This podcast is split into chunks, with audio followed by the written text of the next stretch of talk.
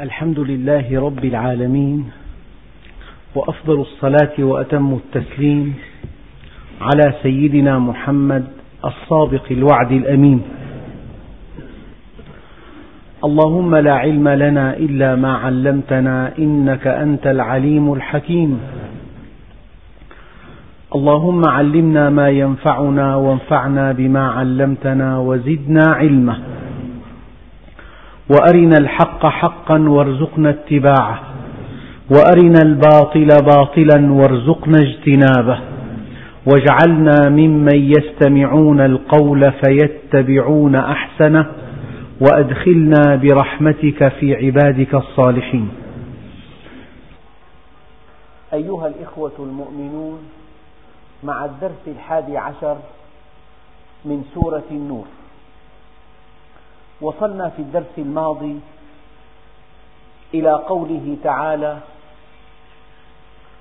وقل للمؤمنات يغضضن من أبصارهن ويحفظن فروجهن ولا يبدين زينتهن إلا ما ظهر منها وليضربن بخمرهن على جيوبهن ولا يبدين زينتهن إلا لبعولتهن أو آبائهن أو آباء بعولتهن أو أبنائهن أو أبناء بعولتهن أو إخوانهن أو بني إخوانهن أو بني أخواتهن أو نسائهن أو ما ملكت أيمانهن أو التابعين غير أولي الإربة من الرجال أو الطفل الذين لم يظهروا على عورات النساء ولا يضربن بأرجلهن ليعلم ما يخفين من زينتهن.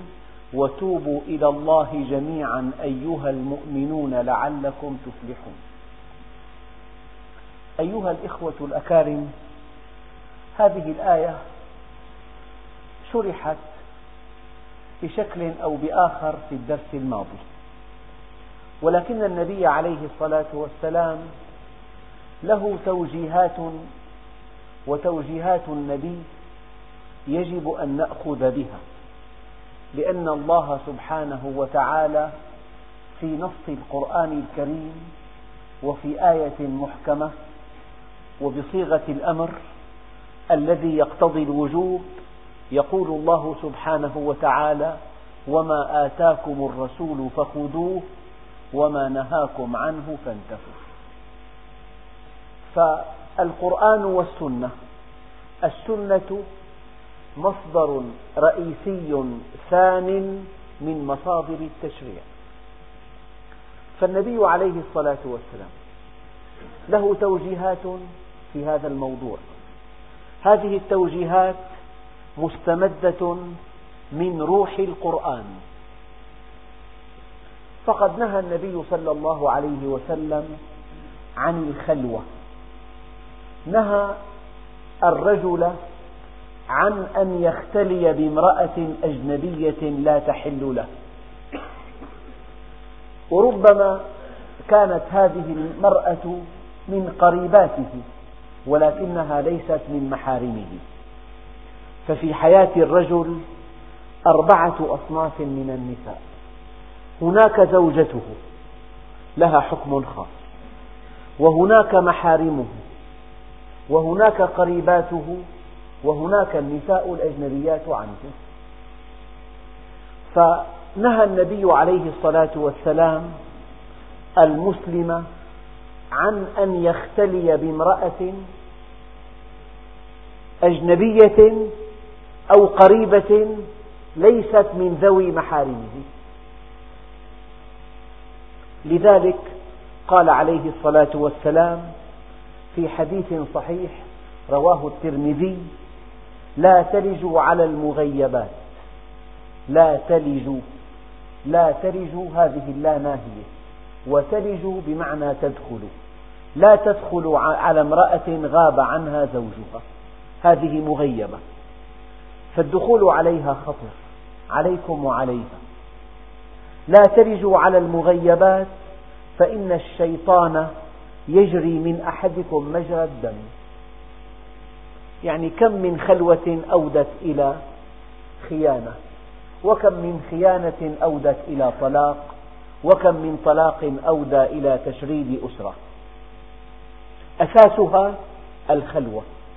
فالنبي عليه الصلاة والسلام نهى المسلم عن أن يخلو بامرأة لا تحل له. وفي حديث صحيح آخر رواه الإمام أحمد يقول عليه الصلاة والسلام من كان يؤمن بالله واليوم الآخر فلا يخلون بامرأة ليس معها ذو محرم فإن ثالثهما الشيطان. فإن ثالثهما الشيطان. يعني أحيانا يكون هذا المصعد يحقق الخلوة. يعني هناك أناس يعني لا يرتاحون لوجود مصعد في بناء لأنه إذا دخلت إليه امرأة ربما تحققت الخلوة.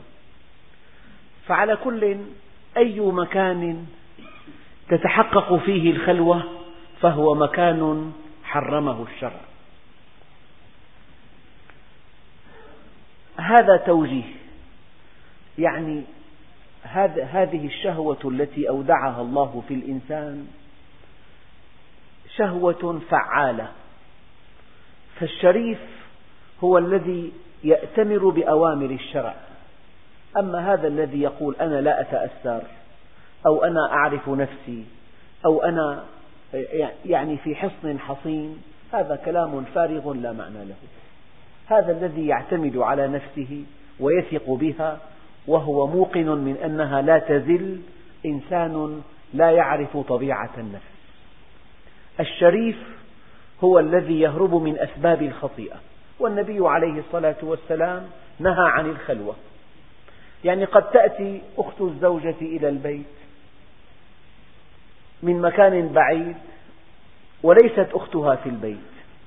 لا ينبغي للزوج أن يستقبل أخت زوجته ويخلو بها في بيت واحد. لا يجوز. هذا نظام عام. هكذا أمر الشارع الحكيم. يعني أي مكان جمعك بامرأة لا تحل لك ليست من ذوات محارمك هذا المكان يعد خلوة لا ينبغي أن يتواجد فيه المسلم. أحيانا تكون على موعد مع صديق لك.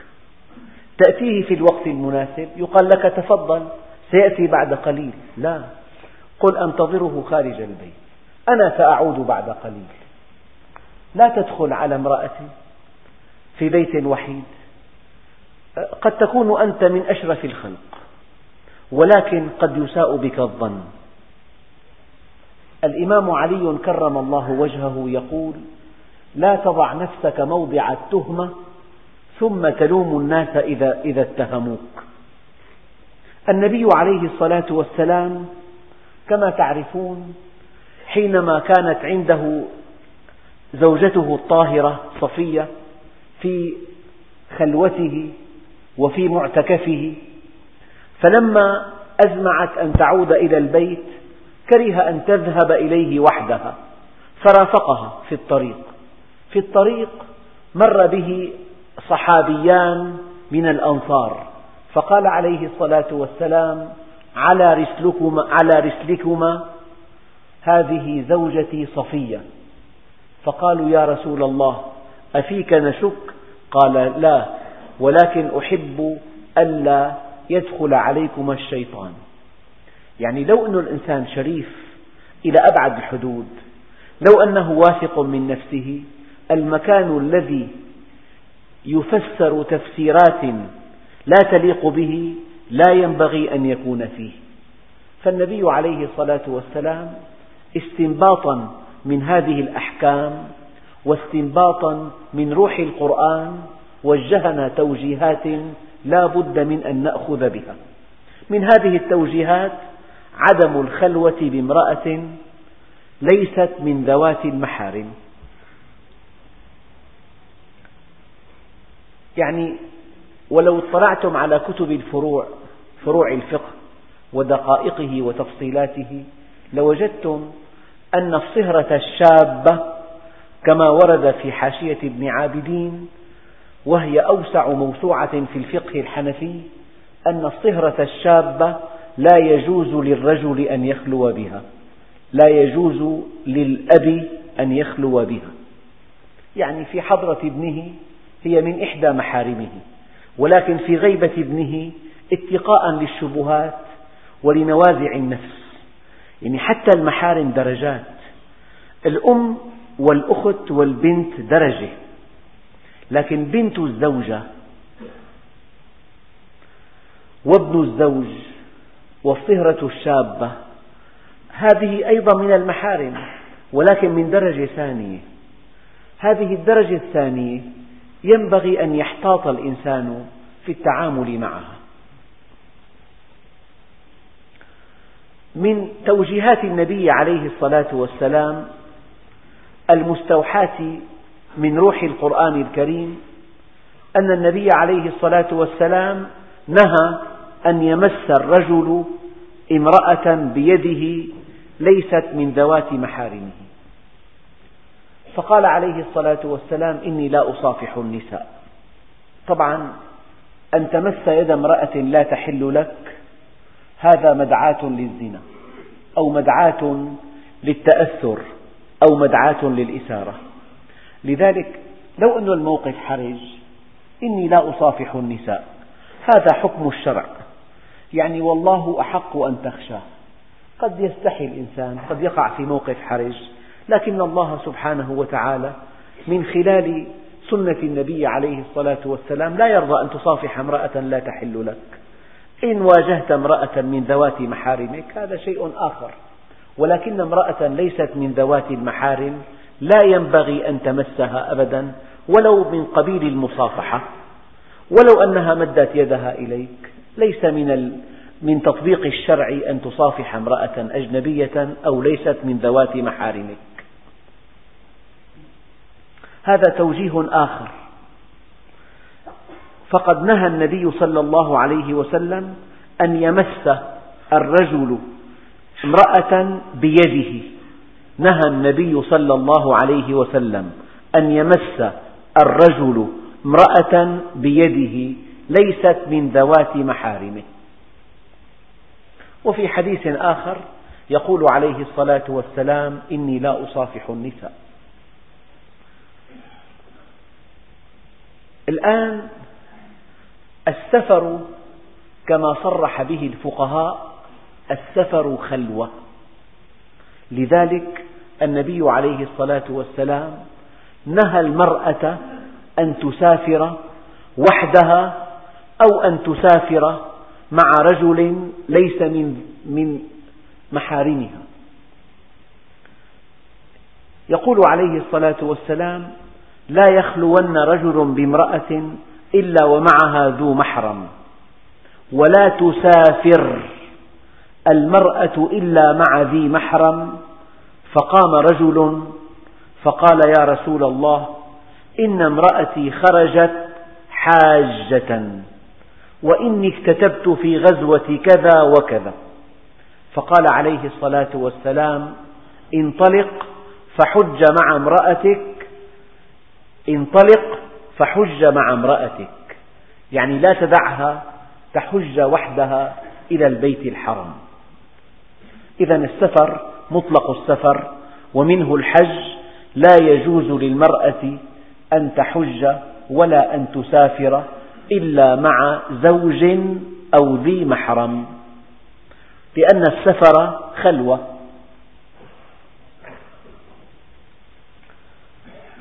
هذا التوجيه الثالث. الأول نهى عن الخلوة والتوجيه الثاني نهى عن أن تمس يد امرأة لا تحل لك. والتوجيه الثالث نهى عن سفر المرأة إلا مع زوج أو محرم. والتوجيه الرابع النبي عليه الصلاة والسلام نهى عن الاختلاط بين الرجال والنساء لما فيه من الفساد. فساد ذات البين وفساد الدين. فالنبي عليه الصلاة والسلام أعفى النساء من وجوب تأدية صلاة الجمعة. لماذا أعفى النساء من تأدية صلاة الجمعة؟ لئلا يختلطن بالرجال. ولماذا أعفى النساء أيضا من صلاة الجماعة مطلقا؟ أيضا لئلا يختلطن بالرجال. ولماذا منعت النساء من زيارة القبور؟ وقد رآهن النبي عليه الصلاة والسلام فقال لهن ارجعن مأزورات غير مأجورات. لأن المرأة إذا ذهبت إلى المقبرة لتزور قبر زوجها أو أخيها أو ابنها وكانت متبرجة وكانت ليست ولم تكن متحصنة بحجاب يمنع أن تظهر مفاتنها. وربما كان صوتها عورة وبكاؤها عورة ونشيجها عورة وما إلى ذلك. لذلك انطلاقا من أن اختلاط النساء بالرجال يسبب فساد الدين وفساد ذات البين. النبي عليه الصلاة والسلام نهى المرأة أن تصلي أو لم يوجب عليها صلاة الجمعة ولا صلاة الجماعة. وشيء آخر إلى الآن في المسجد النبوي الشريف باب للنساء. هذا الباب الذي كتب عليه باب النساء هو قديم جدا. لذلك ورد أن سيدنا عمر نهى الرجال في عهده أن يدخلوا من باب النساء لئلا يختلطن بالنساء. وإلى الآن يعني في أثناء الحج والعمرة التي أكرمني الله بهما رأيت النساء في هذا المسجد النبوي الشريف في حيز مستقل عن حيز الرجال تنفيذا لهذا التوجيه الكريم. فلو صلى النساء مع الرجال فرضا في مسجد قال عليه الصلاة والسلام أو وجه النبي عليه الصلاة والسلام إلى أن خير صفوف الرجال أولها وشرها آخرها بينما خير صفوف النساء آخرها وشرها أولها لأن أولها قد يقترب من صفوف الرجال. هذا توجيه آخر في النهي عن الاختلاط. والنبي عليه الصلاة والسلام له توجيه وهو حينما رأى النساء يحققن الطريق يعني يملأن الطريق. فقال عليه الصلاة والسلام استأخرن فإنه ليس لكن أن تحققن الطريق. يعني أن تملأن الطريق. أي وعليكن بحافات الطريق. يعني المرأة لا ينبغي أن تزاحم الرجال. وكلكم يعلم كيف أن بنتي سيدنا شعيب عليه وعلى نبينا أفضل الصلاة والسلام كانتا واقفتين في زاوية فلما رآهما سيدنا موسى قال ما خطبكما؟ قالتا لا نسقي حتى يصدر الرعاء وأبونا شيخ كبير. يعني المرأة المسلمة الشريفة الطاهرة العفيفة لا تزاحم الرجال. يعني إذا أرادت أن تصعد إلى مركبة مكتظة يفضل أن تقف وقتا طويلا لتنتظر مركبة لا تزاحم فيها الرجال لأن ازدحام أو ملاصقة أو تداخل النساء والرجال هذا مما لا يرضى عنه الشرع. هذه بعض التوجيهات التي وجهها النبي عليه الصلاة والسلام في شأن آه، العلاقة بين النساء والرجال ولكن العلماء يقولون إذا كان الإسلام لا يسمح بالاختلاط في العبادة في العبادة في الصلاة. إذا حاذت المرأة الرجال في الصلاة الصلاة كلها فاسدة لأنه قد ينشغل الإنسان عن الصلاة بشيء آخر. فإذا كان الإسلام قد نهى عن الاختلاط في العبادات فلا أن ينهى عن الاختلاط في غيرها من باب أولى. شيء بديهي جدا أنه لم يرضى بالاختلاط في العبادة فكيف في غير العبادة؟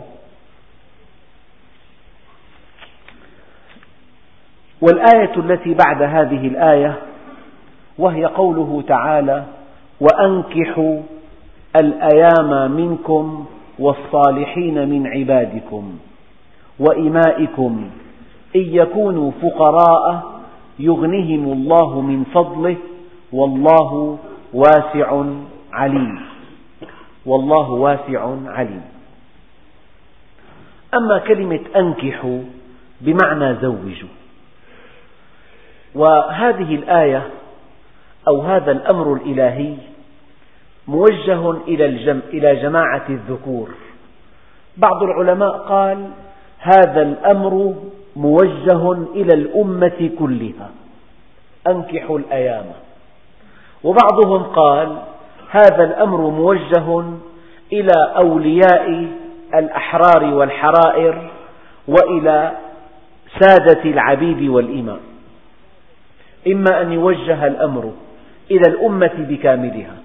وأيما أمر وجه إلى الأمة بكاملها فهو يعني أنه موجه إلى, أولي إلى من يمثلون هذه الأمة وهم أولو الأمر. لذلك الحدود التي وجه الأمر بها إلى جماعة الذكور أي إلى كل الأمة هي في الأساس موجهة إلى من يمثل الأمة وهم أولو الأمر لذلك إقامة الحدود ليست على آحاد المسلمين. والآن هذه الآية تحمل على الآيات السابقة من حيث أن الله سبحانه وتعالى يوجه الأمر إلى جماعة المؤمنين أو إلى الأمة كلها بل إلى أولي الأمر الذين يمثلون الأمة في تطبيق أحكام الشرع. لذلك وأنكحوا يعني أمر موجه إلى أولي الأمر أن ينكحوا الأيام من هم الأيام؟ الأيم هو الذي لا زوج له. ذكرا كان أو أنثى. أعزبا كان أو متزوجا. يعني أي رجل لا زوجة له. وأية امرأة لا زوج لها. أي شاب أعزب لا زوجة له أو أي رجل غابت افترق عن زوجته لسبب أو لآخر فهو الآن لا زوجة له يعني وأنكحوا الأيام منكم والصالحين من عبادكم وإمائكم.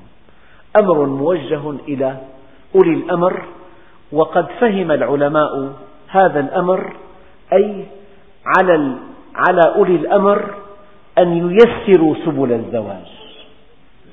فتأمين المساكن هو تنفيذ لهذا الأمر.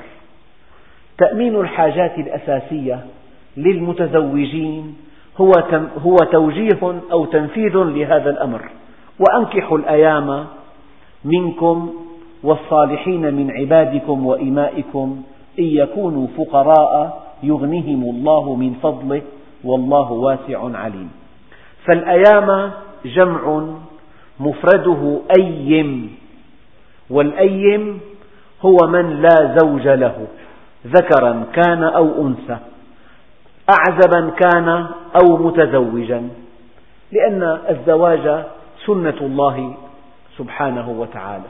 وقد بلغ النبي صلى الله عليه وسلم مرة أن بعض أصحابه أجمعوا أن ينصرفوا عن الدنيا.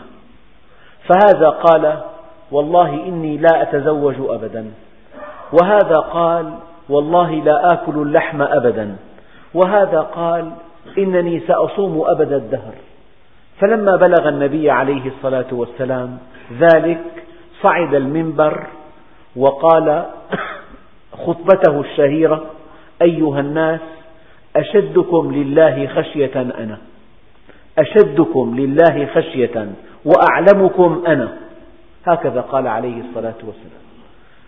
إني أصوم وأفطر وأنام وأقوم وأتزوج النساء وآكل اللحم. هذه سنتي فمن رغب عنها فليس من أمتي. لأن الله سبحانه وتعالى حينما خلق الزوجين الذكر والأنثى كان من نتائج هذا الخلق الزواج. ومن آياته أن خلق لكم من أنفسكم أزواجا لتسكنوا إليها وجعل بينكم مودة ورحمة. فتوجيه القرآن الكريم وتوجيه النبي عليه الصلاة والسلام يدعونا جميعا إلى الزواج. فالزواج سنة من سنن النبي عليه الصلاة والسلام.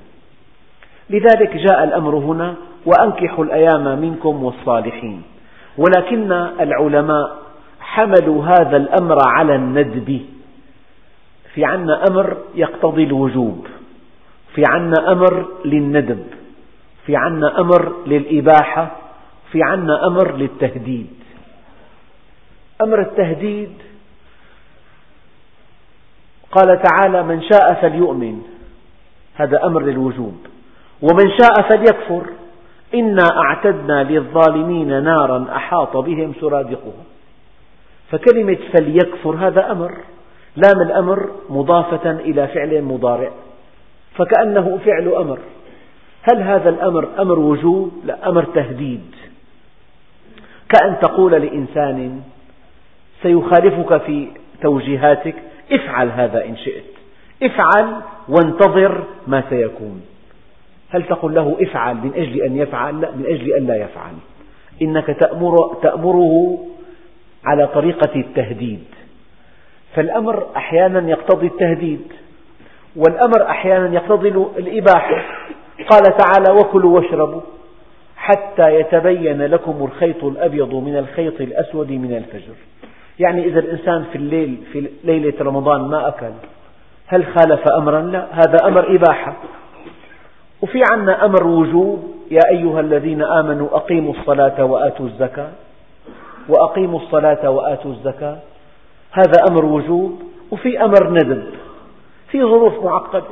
إنسان قد يكون عازف عن الزواج قد يكون ليس بإمكانه الزواج قد يكون في عنده مانع من الزواج. فجاء هذا الأمر أمر ندب في أصح أقوال العلماء. وأنكحوا الأيام منكم والصالحين. فإذا وجهنا هذه الآية إلى أولي الأمر بمعنى أن ييسروا سبل الزواج. وإذا وجهت هذه الآية إلى أولياء الفتيات وأولياء الفتيان وإلى سادة العبيد والإماء فهذا الأمر يعني يعني على الأب أن يزوج ابنه. إذا كان بالإمكان أن يعينه على الزواج فليفعل. وعلى الأب ألا يرد خاطبا فيه صلاح في دينه وخلقه. لهذا قال النبي عليه الصلاة والسلام إذا جاءكم من ترضون دينه وخلقه فزوجوه إلا تفعلوا تكن فتنة في الأرض وفساد كبير. إذا الأمر أيضا موجه إلى أولياء الحرائر من الشباب والشابات وإلى سادة العبيد وأنكحوا الأيام منكم. أما كلمة منكم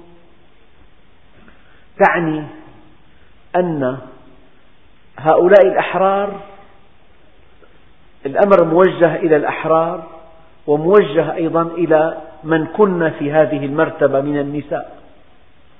وموجه أيضا إلى من كن في طور العبودية من العبيد والإماء الذي يلفت النظر أن الله سبحانه وتعالى بعد أن حدثنا عن الزنا في أول سورة النور وبعد أن حدثنا عن أحكام الزاني وعن حد الزنا وبعد أن حدثنا عن الملاعنة وبعد أن حدثنا عن حديث الإفك وبعد أن وجهنا إلى آداب إلى خطر الخلوة وآداب الاستئذان وغض البصر. وإظهار الزينة. بعد كل هذه الموضوعات جاء الحديث عن أن, أن الله سبحانه وتعالى يأمرنا أن ننكح الأيام. ما العبرة المستفادة من إتيان من أن تأتي هذه الآية في هذا المكان؟ قال العلماء العبرة أن, أن كل شيء نهى الله عنه له في الإسلام بديل. يعني الله سبحانه وتعالى حينما نهى عن الربا أحل البيع. حينما نهى عن شرب الخمر أحل عشرات بل مئات الأشربة التي سمح لنا بشربها. حينما نهى عن عن السفاح سمح بالنكاح. حينما نهى عن أكل لحم الخنزير سمح بلحم الأنعام. فأي شيء حرمه الله عز وجل له بديل طيب. كل شيء حرمه الله عز وجل في الإسلام له بدائل. وقد استنبط بعض العلماء من قوله تعالى فكلا منها رغدا حيث شئتما ولا تقربا هذه الشجرة. يعني المنهي محدود جدا أما المباح كثير جدا. عدد أنواع الأشربة التي يباح للإنسان شربها. لا تعد ولا تحصى. ولكن الله سبحانه وتعالى حرم الخمر لأنها تذهب العقل. حلل له البدائل. فحينما نهانا عن الزنا ونهانا عن قذف المحصنات وحد الحدود وأقام الموانع ومنع الخلوة ومنع آه، قذف المحصنات هذه الموضوعات كلها انتهت بقوله تعالى وأنكحوا الأيام منكم والصالحين من عبادكم وإمائكم. فالأمر إذا موجه إلى أولي الأمر لأنهم يمثلون الأمة لأن الأمر جاء بصيغة جماعة الذكور. وشيء آخر يقول عليه الصلاة والسلام من ترك التزويج مخافة العيلة فليس منا. يعني من, من, كان من كانت الناحية المادية عقبة أمام تزويج ابنه أو ابنته فليس منا. والدليل أن الله سبحانه وتعالى تكفل للذي يطلب النكاح من أجل العفة تكفل أن يعينه. قال عليه الصلاة والسلام ثلاثة حق على الله عونهم. ثلاثة حق على الله عونهم. الناكح يريد العفاف. وقد تستمعون إلى آلاف القصص حول هذا الموضوع. يعني شاب ليس في يديه شيء لكنه آثر الزواج إحصانا لنفسه. ترى أن الله سبحانه وتعالى يسر له كل أمر وذلل له كل صعاب وجعل كل شيء يهون أمامه. لذلك الدعاء الشريف اللهم لا سهل إلا ما جعلته سهلا. فحينما وربنا سبحانه وتعالى يقول فأما من أعطى واتقى وصدق بالحسنى فسنيسره لليسرى. فالتيسير والتعسير لهما أسباب. من أعطى واتقى وصدق بالحسنى فسنيسره لليسرى وأما من بخل واستغنى وكذب بالحسنى فسنيسره للعسرى.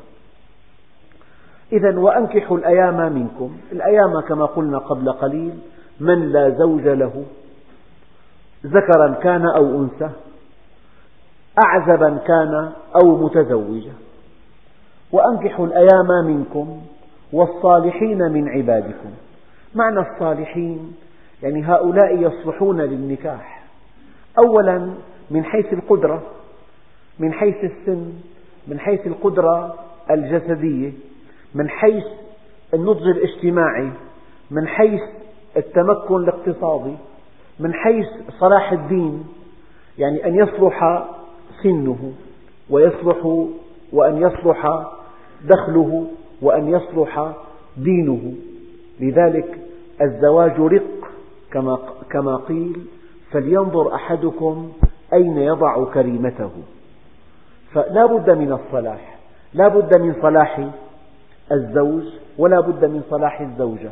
لذلك على أولياء الأمور أن يربوا أبناءهم وبناتهم تربية يصلحون معها للزواج. فقد تعلم البنت كل شيء إلا حقوق الزوج وإلا إدارة البيت. فهذه الزوجة يمكن أن تكون متحذقة ولكن ليست سيدة بيت مثالية. فربنا سبحانه وتعالى يقول وأنكحوا الأيام منكم والصالحين. فالعلماء قالوا صلاح الدين أو صلاح الأهلية. يعني هل الإنسان أهل للزواج؟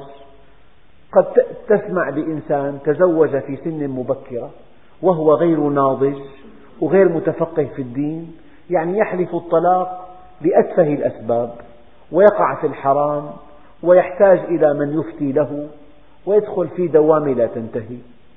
هذا الشاب غير الناضج اجتماعيا وغير الناضج دينيا ليس أهلا ليقود امرأة.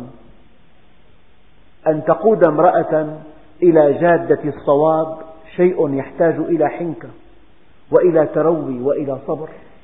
فربنا, فربنا سبحانه وتعالى أشار في هذه الكلمة إلى الصلاح والأهلية. هل هذا الشاب أهل لإدارة البيت؟ أهل لأن تكون في حوزته امرأة؟ هل هذا الشاب يستطيع أن يلبي حاجات هذه الزوجة؟ هل هذا الشاب بإمكانه أن يؤسس أسرة يقود أفرادها إلى شاطئ السلام؟ وأنكحوا الأيام منكم والصالحين من عبادكم وإمائكم. حقيقة لم يقل والصالحين والصالحات من عبادكم وإمائكم. هذا كما قلنا من قبل التغليب. التغليب أن يغلب حكم الذكور على حكم النساء. يعني يجب أن يكون الصلاح متوافرا في الذكور والإناث. من عبادكم من العبيد يعني. الذين فقدوا حريتهم نتيجة فتوح إسلامية. وإمائكم أيضا النساء اللاتي يقعن أسيرات في الحرب في فتوح أيضا إسلامية. إن يكونوا فقراء يغنهم الله من فضله والله واسع عليم. كما قلت قبل قليل يقول عليه الصلاة والسلام من ترك التزويج مخافة العيلة فليس منا. وقد جاءه شاب يشكو ضيق ذات يده فما كان من النبي صلى الله عليه وسلم إلا أن قال له اذهب فتزوج. وكأن الزواج يحل مشكلة الإعسار وكأن الله سبحانه وتعالى ينصحنا أو يوجهنا إلى أنه لا ينبغي أن يكون الفقر مانعا من تزويج بناتنا بمن هم أهل لهذا الزواج. هذا قول النبي عليه الصلاة والسلام. إذا جاءكم من ترضون دينه وخلقه فزوجوه. إلا تفعلوا تكن فتنة في الأرض وفساد كبير. إن يكونوا فقراء يغنيهم الله من فضله. لذلك كما ورد في بعض الأحاديث من تزوج المرأة لجمالها أذله الله ومن تزوج المرأة لمالها أفقره الله. ومن تزوج المرأة لحسبها زاده الله دناءة فعليك بذات الدين تربت يداك. ويقول عليه الصلاة والسلام تنفيذا لهذه الآية وأنكحوا الأيام منكم والصالحين من مشى بتزويج رجل بامرأة كان له بكل خطوة خطاها وبكل كلمة قالها عبادة سنة قام ليلها وصام نهارها. يعني لازم الإنسان بحق نفسه قد يكون مقصر. يجب أن تسعى في تزويج شاب مؤمن بشابة مؤمنة. هذا السعي من أفضل الشفاعات أن تشفع بين اثنين في نكاح. لكن عامة الناس الجهل يقولون كما تعلمون هذا القول الذي لا يليق بالمؤمن البعد عن الوساطة في الزواج. أما النبي عليه الصلاة والسلام يقول من مشى بتزويج رجل بامرأة كان له بكل خطوة خطاها وبكل كلمة قالها. عبادة سنة قام ليلها وصام نهارها وكأن الله سبحانه وتعالى في هذه الآية وعد المتزوج الفقير بالغنى. في هذه الآية وعد بالغنى يعني إن يكونوا فقراء يغنهم الله من فضله. بمعنى أولا لا يكن الفقر مانعا لكم من تزويج فتياتكم أو شبابكم. والمعنى الثاني أيها المتزوج إذا كنت فقيرا لا تجد ما تتزوج به لعل الله سبحانه وتعالى يغنيك. ثم يأتي قوله تعالى وليستعفف الذين وليستعفف الذين لا يجدون نكاحا حتى يغنيهم الله من فضله. كلمة لا يجدون نكاحا فسرها العلماء على وجهين. إما أنه لم يجد الزوجة الصالحة أو أنه لا يجد أسباب الزواج.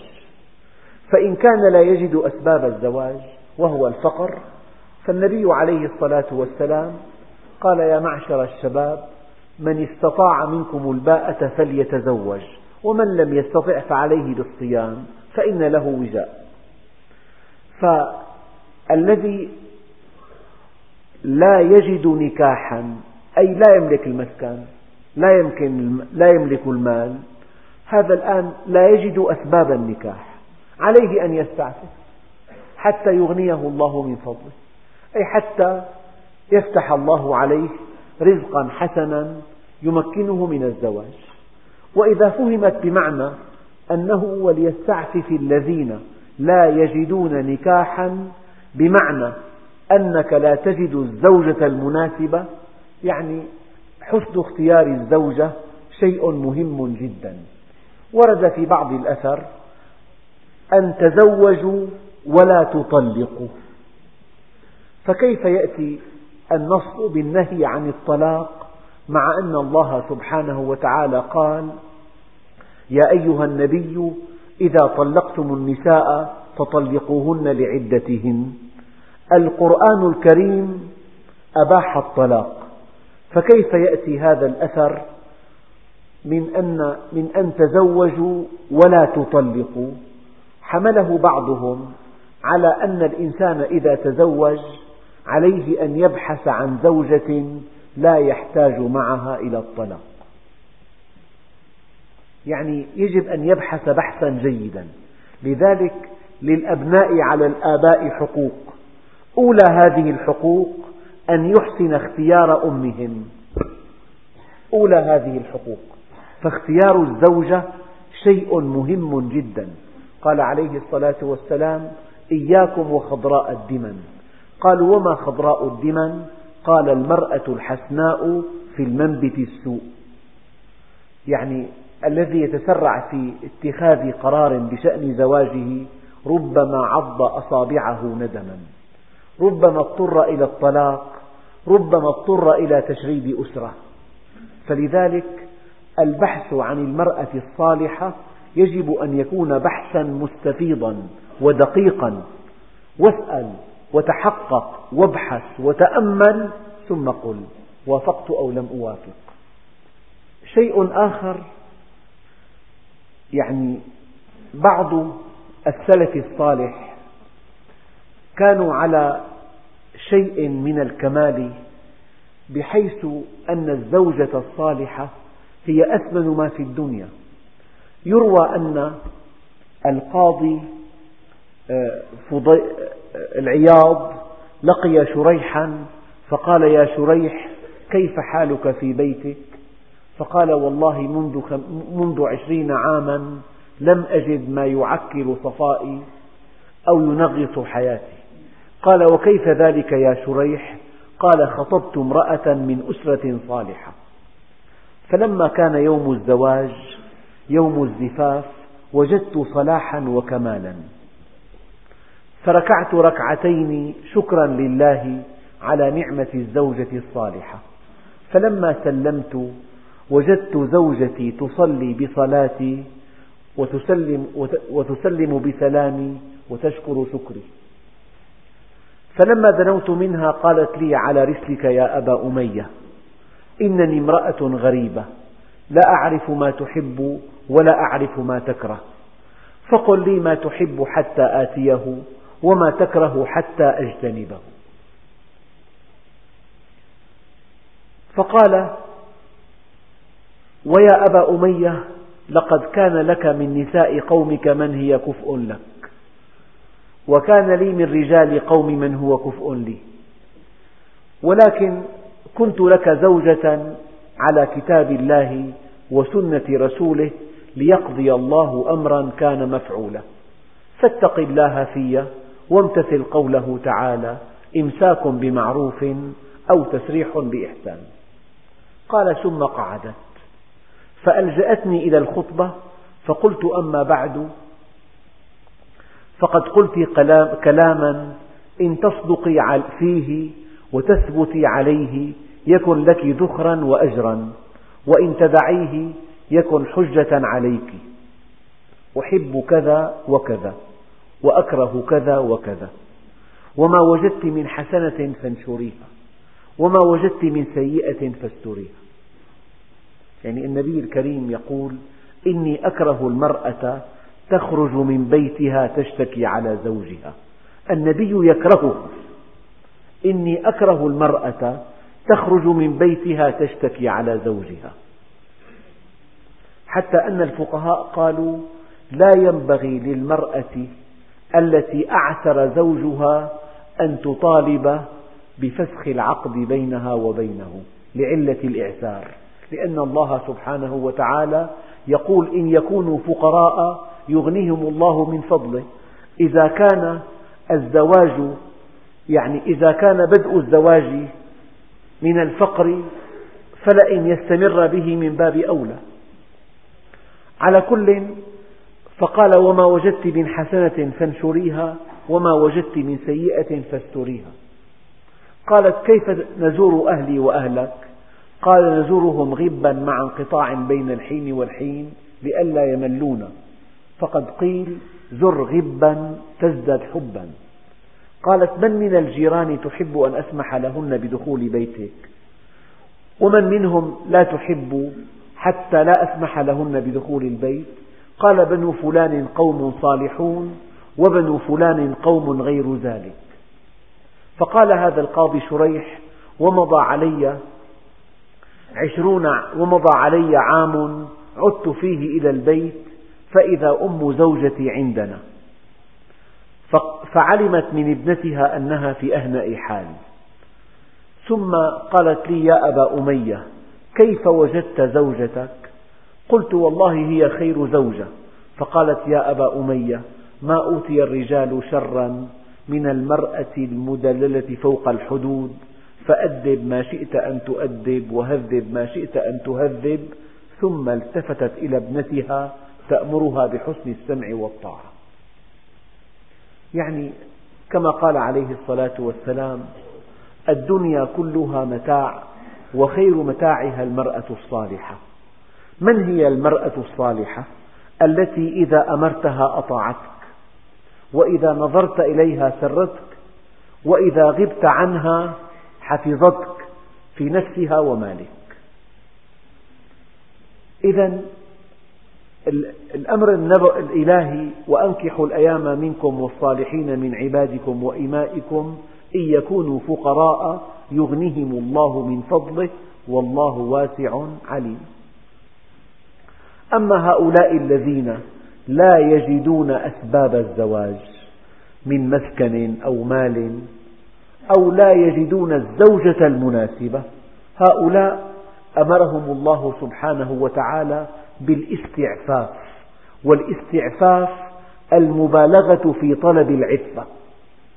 يعني هؤلاء عليهم أن يبالغوا في غض أبصارهم وفي البعد عن أماكن الشبهات وفي صحبة أهل الدنيا وفي الاستماع إلى ما من شأنه أن يثير ما في نفوسهم من رغبة في الزواج. عليهم أن يستعففوا وليستعفف الذين لا يجدون نكاحا أي أسباب النكاح أو المرأة المناسبة حتى يغنيهم الله من فضله.